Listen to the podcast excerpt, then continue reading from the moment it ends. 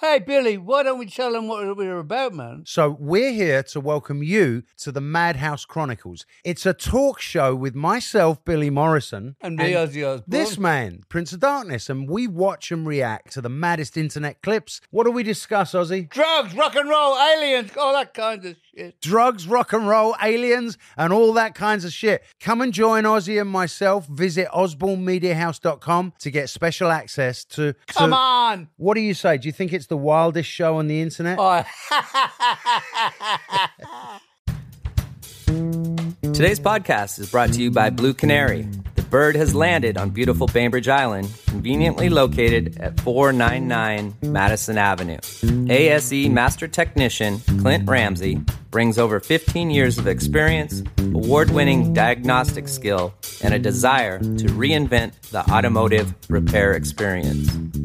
Schedule an appointment online at bluecanary.biz or call them today at 206 451 4220.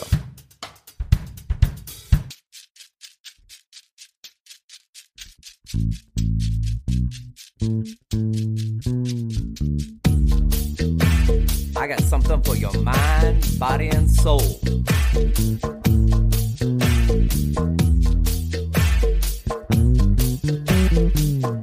I got something for your mind, body, and soul.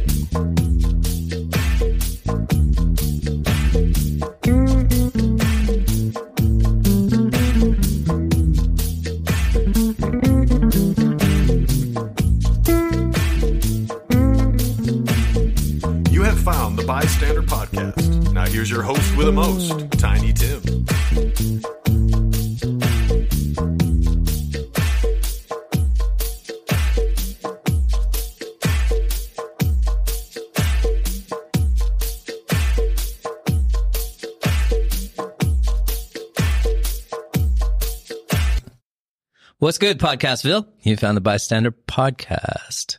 Hey, today I have Stephen R- Rowley with me today. He's the author of a new book called The Lost Coin, and I'm excited to talk to him today. I hope you can be a friend and tell a friend about the podcast and support us on Patreon. Stephen, how you doing? I'm really good. Thanks for having me here. Good. I've gotten into this book. I will tell you the honest truth. I haven't gotten through it, but I like what's going on. I've only had it for a, week here. Um, it's a memoir of your basically childhood, um, coming from an adopted situation and trying to find your birth parents later in life. Um, how, how did you get started thinking about this? Uh, this is a book that you wanted to write. I know that you took a step into this journey, uh, but how did it become a, a passion that you wanted to write about? Well, that's a good question. I, uh, um, just back way back, I always knew I was adopted and, and I certainly didn't think for many years I'd be writing a book about it. Uh, nor for up until I was about 13 did I even have the impetus to go find, have some curiosity, burning curiosity to find my birth parents. But more immediately, uh, I think the book was in me to tell you the truth, but, uh, two years ago, um, I got notification through 23andMe that, uh, from a, a relative, uh, who uh, was identified as a first cousin, uh, which meant a big deal to me that they were, I was actually really related to him and got in touch with me. Turned out was not a cousin, but it turned out this person's, uh, um, mother, uh, was one of my, what I soon learned was one of my half sisters. And through a, a flurry of emails within a half hour, uh, discovered that, uh, the name of my birth father, I knew a little about him and I shared that with the family and that was all they needed because I knew exactly I, I self-identified as definitely his biological son. So with that, I, I inherited four new uh, half sisters and a, a, huge family on their side. Uh, we're all roughly the same age. And uh, right after that, we began exchanging uh, photographs and family stories. And, but I'd say within a couple days, I just sat down and started to write.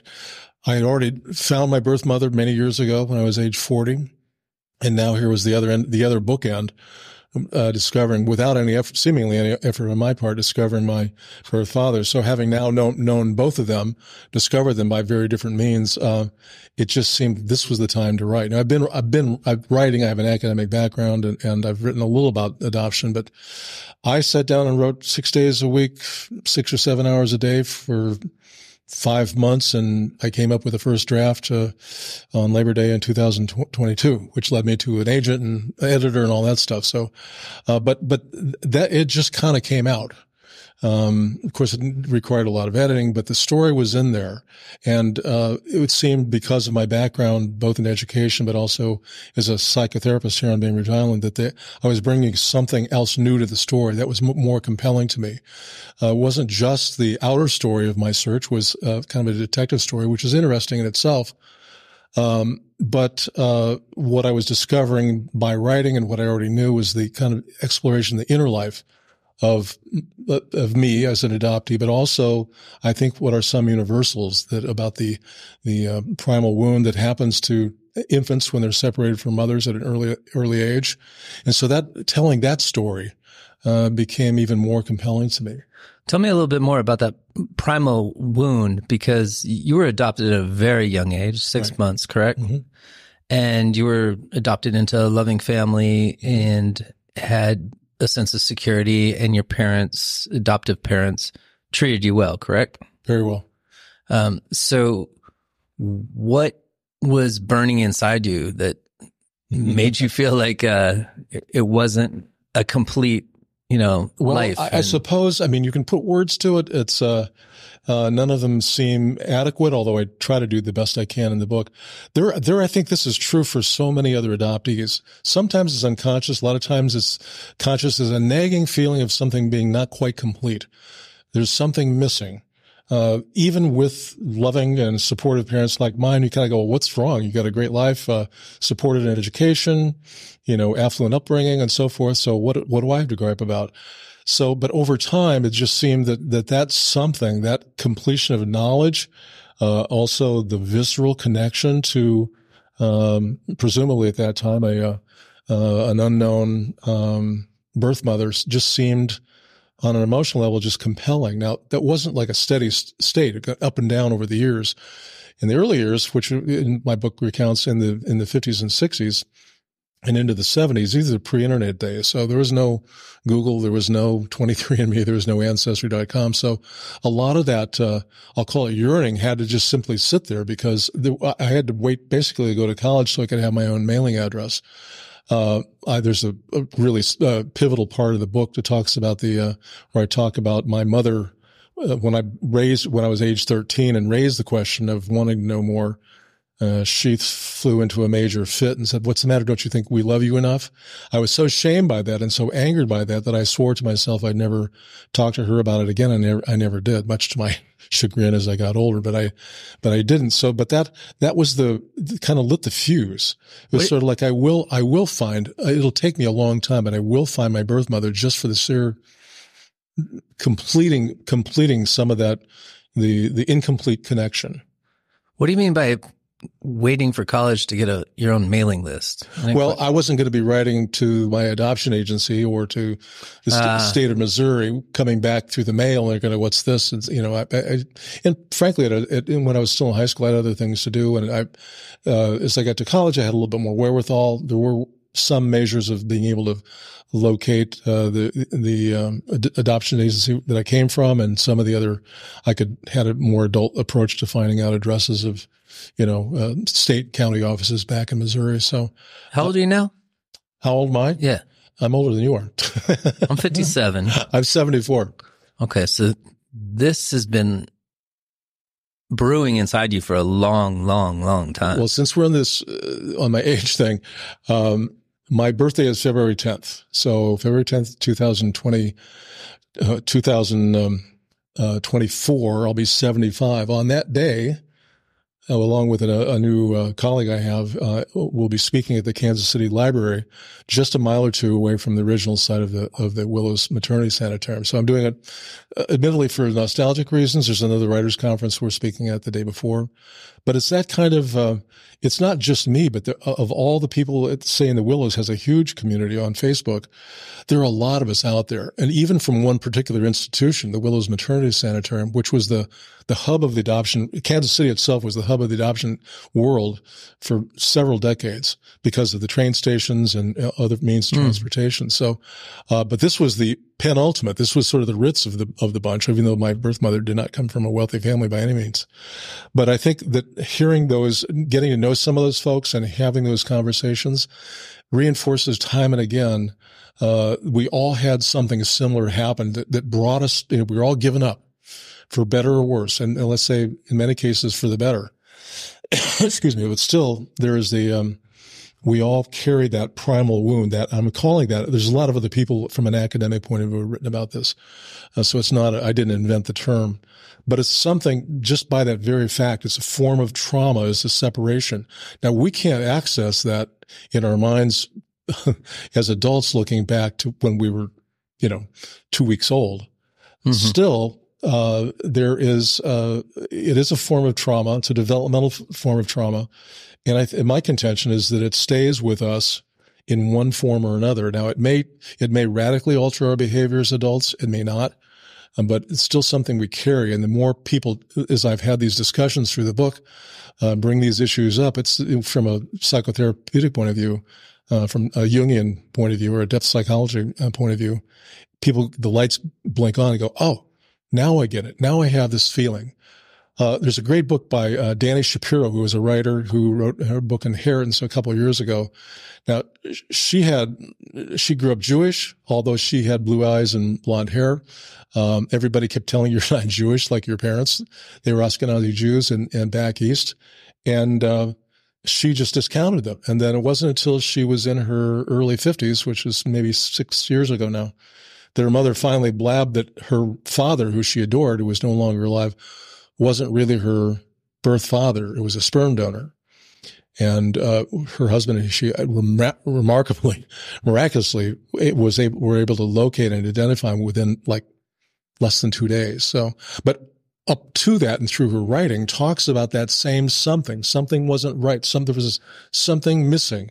Something she couldn't put her hand on. Yet she describes it beautifully. So, uh, I think that's a not an uncommon uh, psychological emotional state that a lot of people have. Uh, believe me, not everybody who's been adopted feels that way. Um, but on the other hand, in, in when we're talking about the unconscious, that it's by definition sometimes we can't be aware of. But when we look at um, behavior patterns in adults who have had other forms of trauma as well, including uh, this kind of separation, um, uh, uh, unstable relationships, move around a lot, can't hold jobs, uh, don't feel, you know, secure in relationships. Uh, I've said that, uh, you know, if we had, if our, if our adoption community had a theme song, it would be Bob Dylan's Like a Rolling Stone. Mm-hmm. How does it feel to be a complete unknown, like a Rolling Stone, no direction home? It's that kind of, um, I'm going to throw that chair out after this interview. It's driving me nuts. well, don't have me with it. So anyway, so that's that, uh, that's that kind of, uh, quality. And, and I go into the book and talk it from without getting too jargony and, and psychological. The, uh, well, I also don't want to give away the book. People need to read this book. Okay. But this, this, I call it the inner orphan. This some, this something that's searching searching for a home, searching for connection. And you could say little. I mean, I've been married for, well, uh, we just passed our 33rd anniversary and I've came from a stable home, but still there's that something else that, uh, now I'm much more down the road as the book gets into later. I've sort of moved some, through some of that, but it's a, it's something I think most adoptees uh, uh, identify with in terms of their inner lives. Our outer lives are completely different, completely different, but our inner lives much more in common. Okay. I have a rescue dog, Romeo, that was taken away from his pack by a hurricane. And he was feral for the first six weeks and did not nurse. And he has fear anxiety. I was wondering if there's any correlation of the, the separation being that adoptee may not have breastfed and they don't have a con- connectivity with their mom.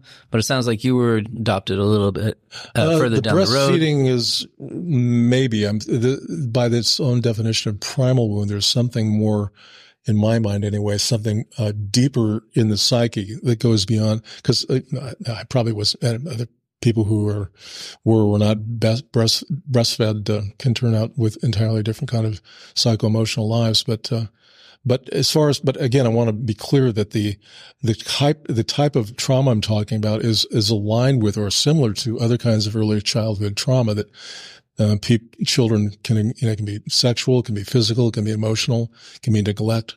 Uh, those are all forms of trauma that hit, particularly when you're that young, even before memory. And that's all subconscious.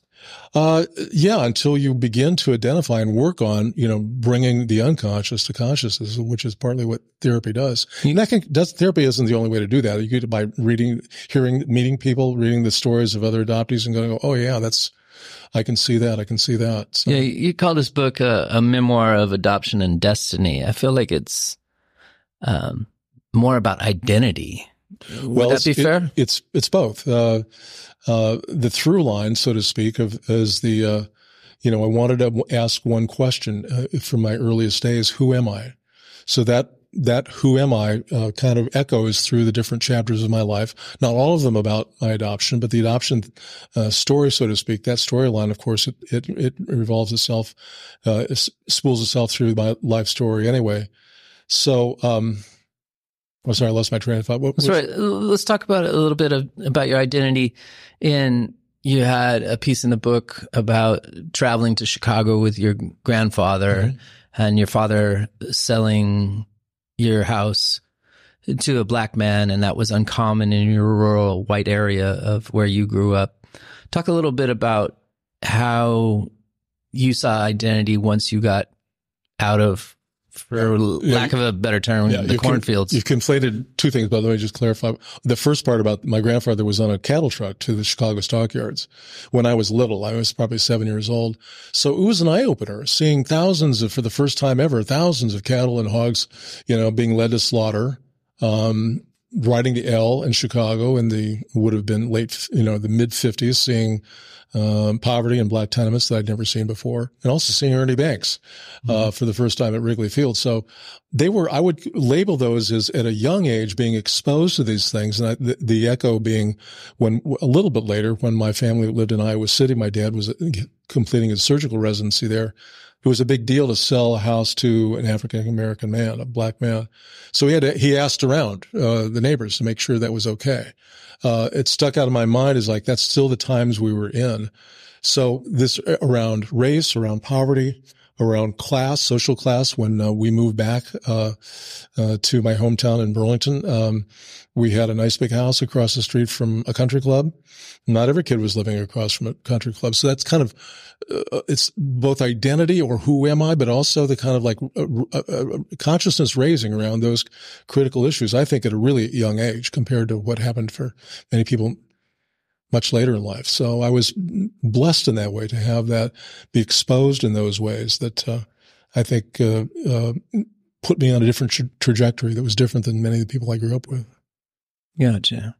So you didn't spend much time with people of color as you as you grew up and Well, in, in Burlington, Iowa, there's there are there were and are uh, black people, and um, um, portions of the community were black, but um, sports, of course, was the the great integrator. I mean, we played, you know, side by side with um, um, black kids and so forth, classmates. But outside of that, as I point out in the book, we didn't socialize. It, it was not even on our radar screen. It wasn't a matter of like even thinking that well, these guys are our friends. Like we treat them the same. Of course, that's all BS. But um, um, but it was I think probably took going to college to get uh in to live through the radical uh, 60s and 70s to both in terms of uh, uh, uh, some of the, the strikes and uh, school shutdowns that happened at uh, University of Wisconsin. Some of those were uh, over the Black Student Union.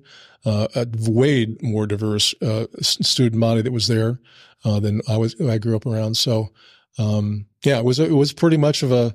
Uh, had I not began to have some other level of consciousness, I could have fallen right into the kind of the Ozzie and Harriet world and never questioned, never understood much more than what was going on around me. Uh, That includes also that also includes, as I mentioned in the book, the uh, any acknowledgement about people who then were called homosexuals. We called you know gay lesbian uh, communities there that existed, but it took me years to hear from other friends who knew what was happening in town and kind of the the the darker regions of the social world there. There was a not an altogether pleasant experience for some who had to live secreted and closeted lives, but that was around me too. So you know, these, these, this kind of unfolding of consciousness, which is a really interesting topic to me, how it happens. I mean, this is where destiny, I think, comes in to bring your, your word back.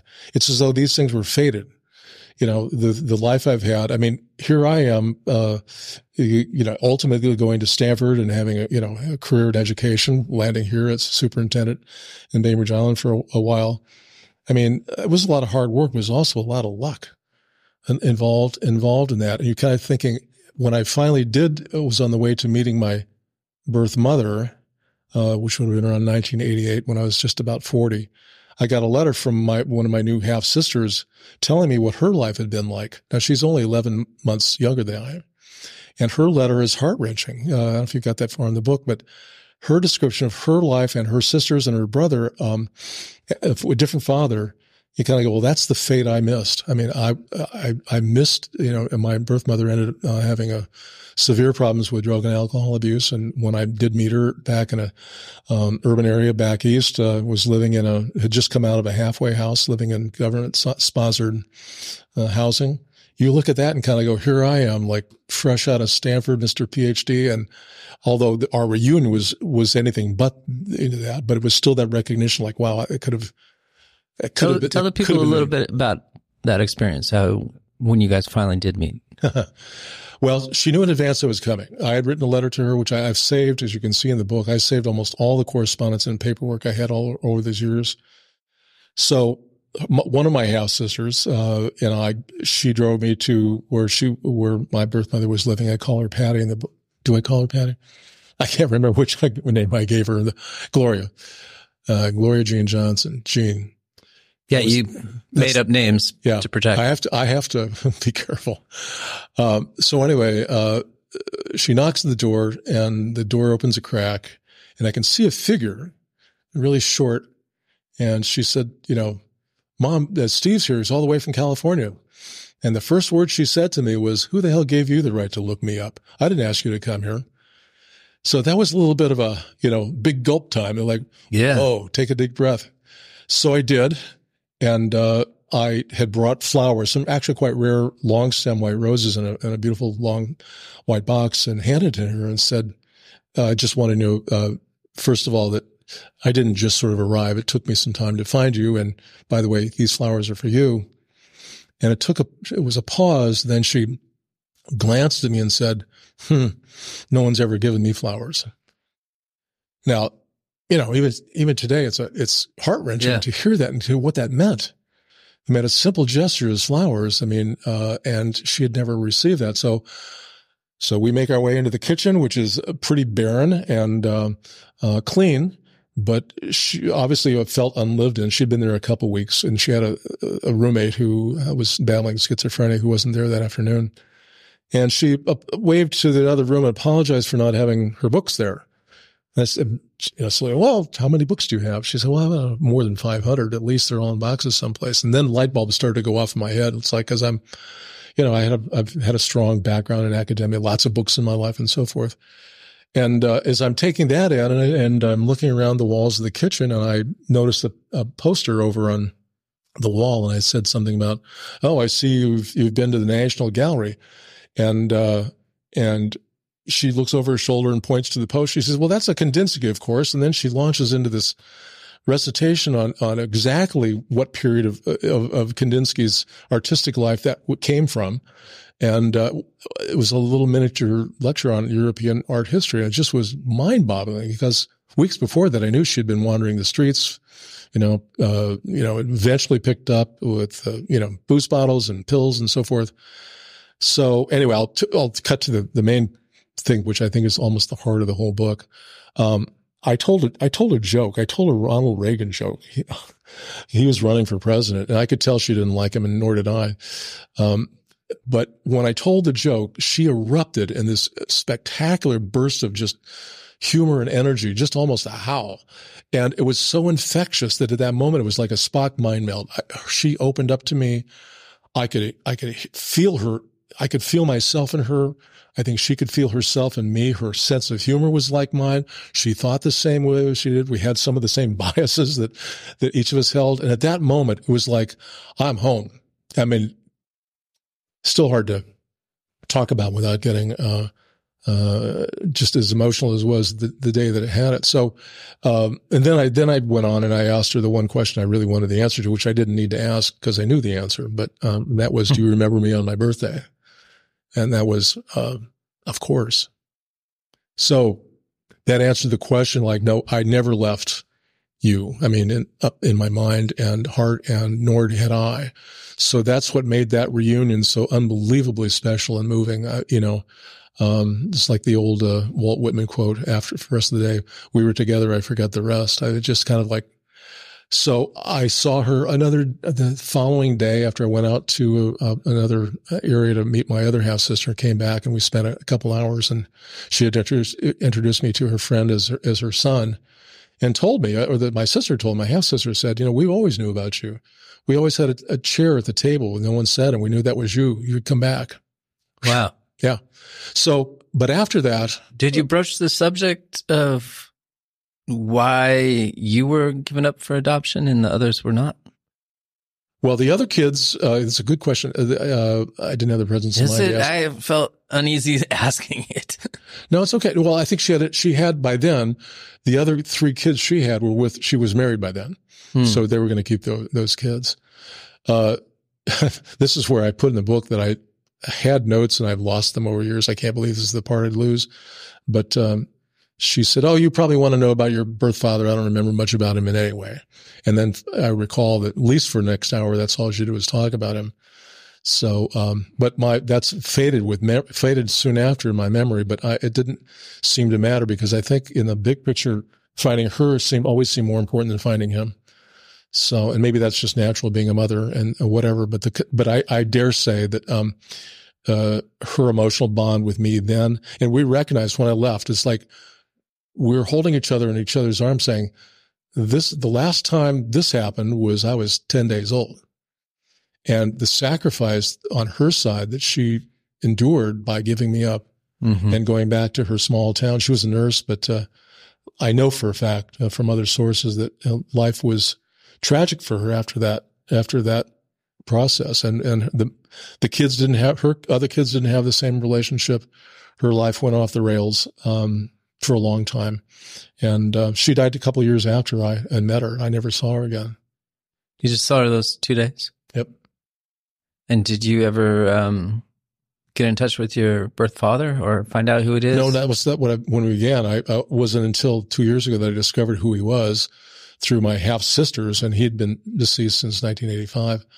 Um, there was a little hint, and I, I, I, I'm still weighing. I'm, I'm trying to weigh in and appreciate what it's like to be uh, on their side.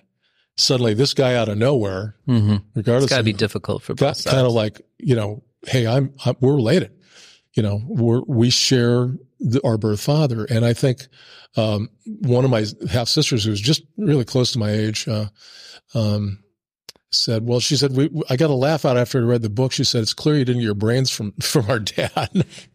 you did get it. You did get your your athletic ability. He had been a, he had um, uh, uh, lettered in four sports at uh, Indiana University back back in the day. But I had a feeling that that it was that was. Um, she said, "Yeah, you would have butted heads. You wouldn't have got along at all." So so I don't know where I, I do. I think there was also uh, very likely another kind of quote love child in his life that was also a form of embarrassment. So I don't know whether his wife knew about me, their mother. I don't know.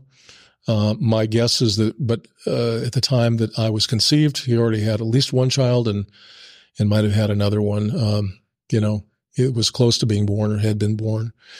So that clearly is a sensitive subject. Although when you look at the pictures of all of us, we look pretty much alike. And when I look at their children, and I've seen pictures of all of their children, um, you know, I kind of go, wow, there's a lot of, I can see myself There's in, some those- in- genetics. in the way they look. Yeah. Yeah. But other than that, our, our lives in terms of my, uh, um, professional life, my own interests, uh, uh, and so forth, were, were really pretty different in that way. So, And you know, I, I think life repeats itself sometimes. I I know s- kids of divorce often get married and get divorced as well. You were adopted, and then you turned to become uh, adopt adoptor. I, I, my wife and I adopted our son, yeah, Yeah, when he was four years old.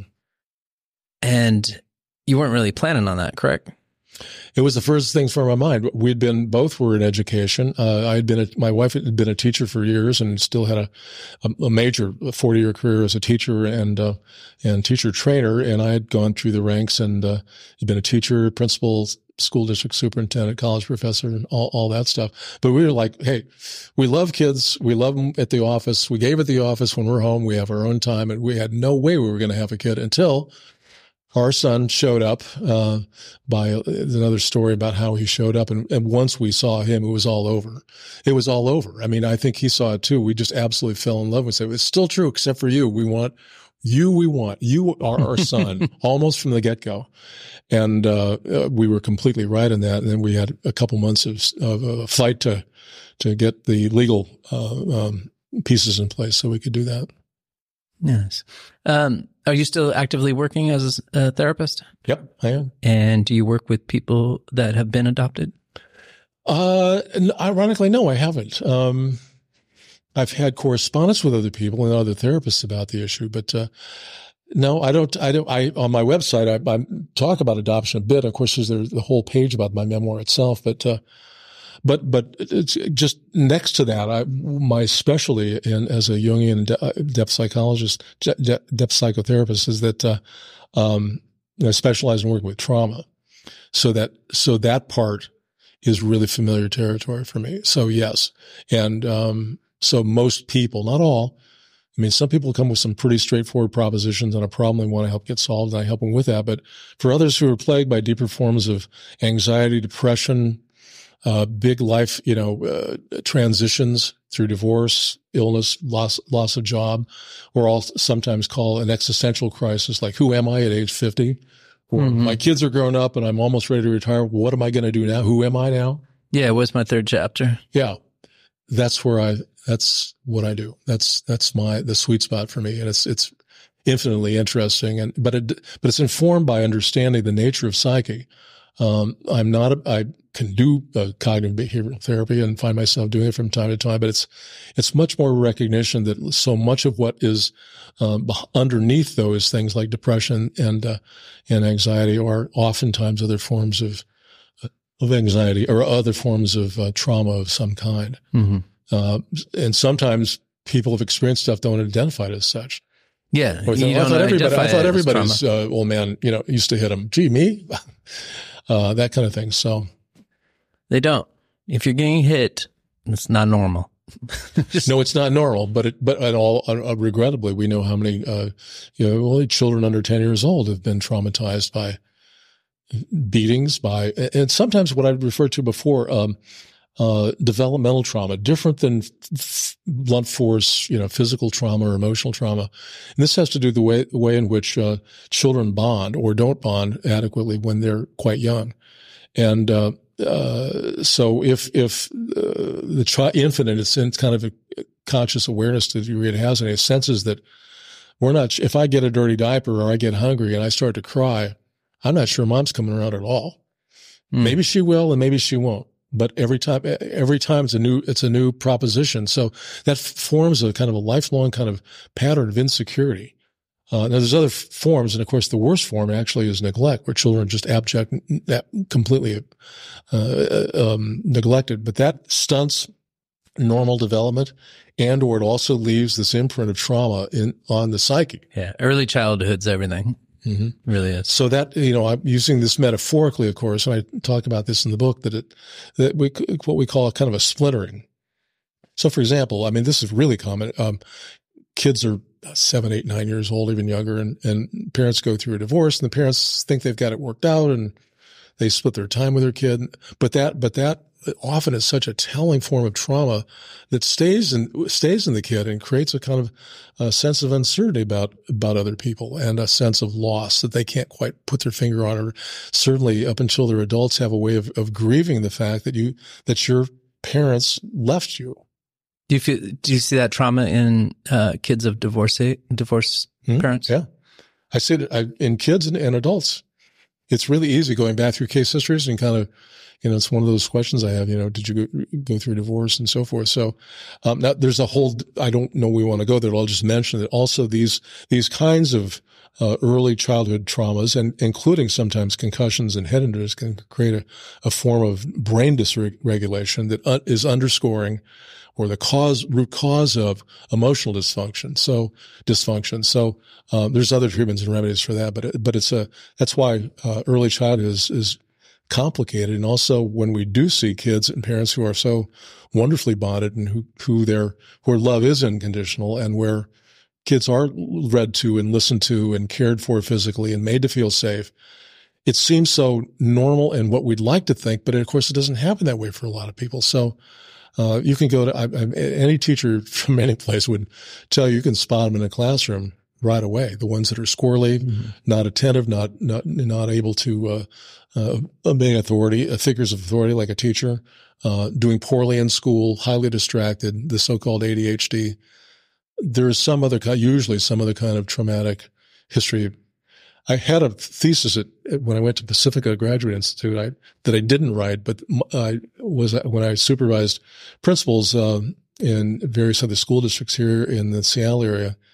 We look at the kids who are getting D's and F's in their freshman year in high school, which if you get two of those, you're, you're not going to graduate. I mean, it's just, unless you kill yourself and go to summer school.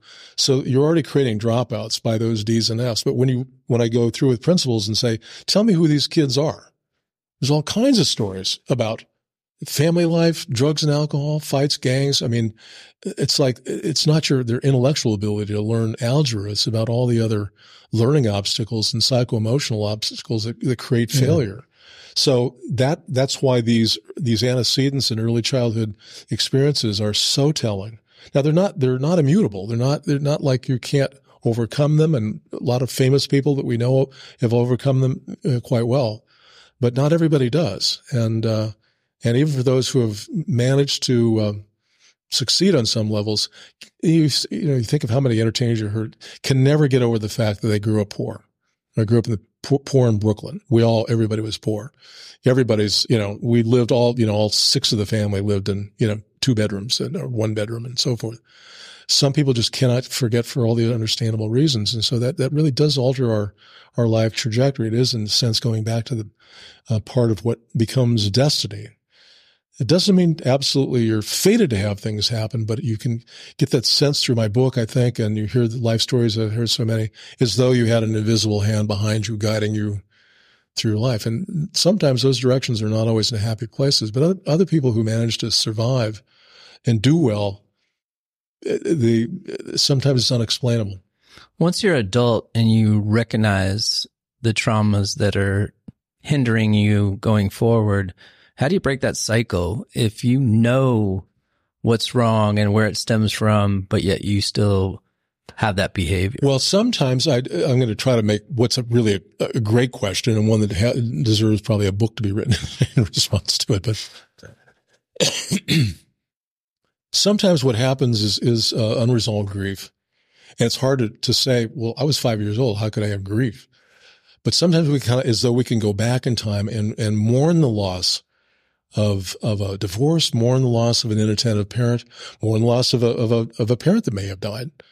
Uh, we think we may have gone through something we call grief, but oftentimes we don't.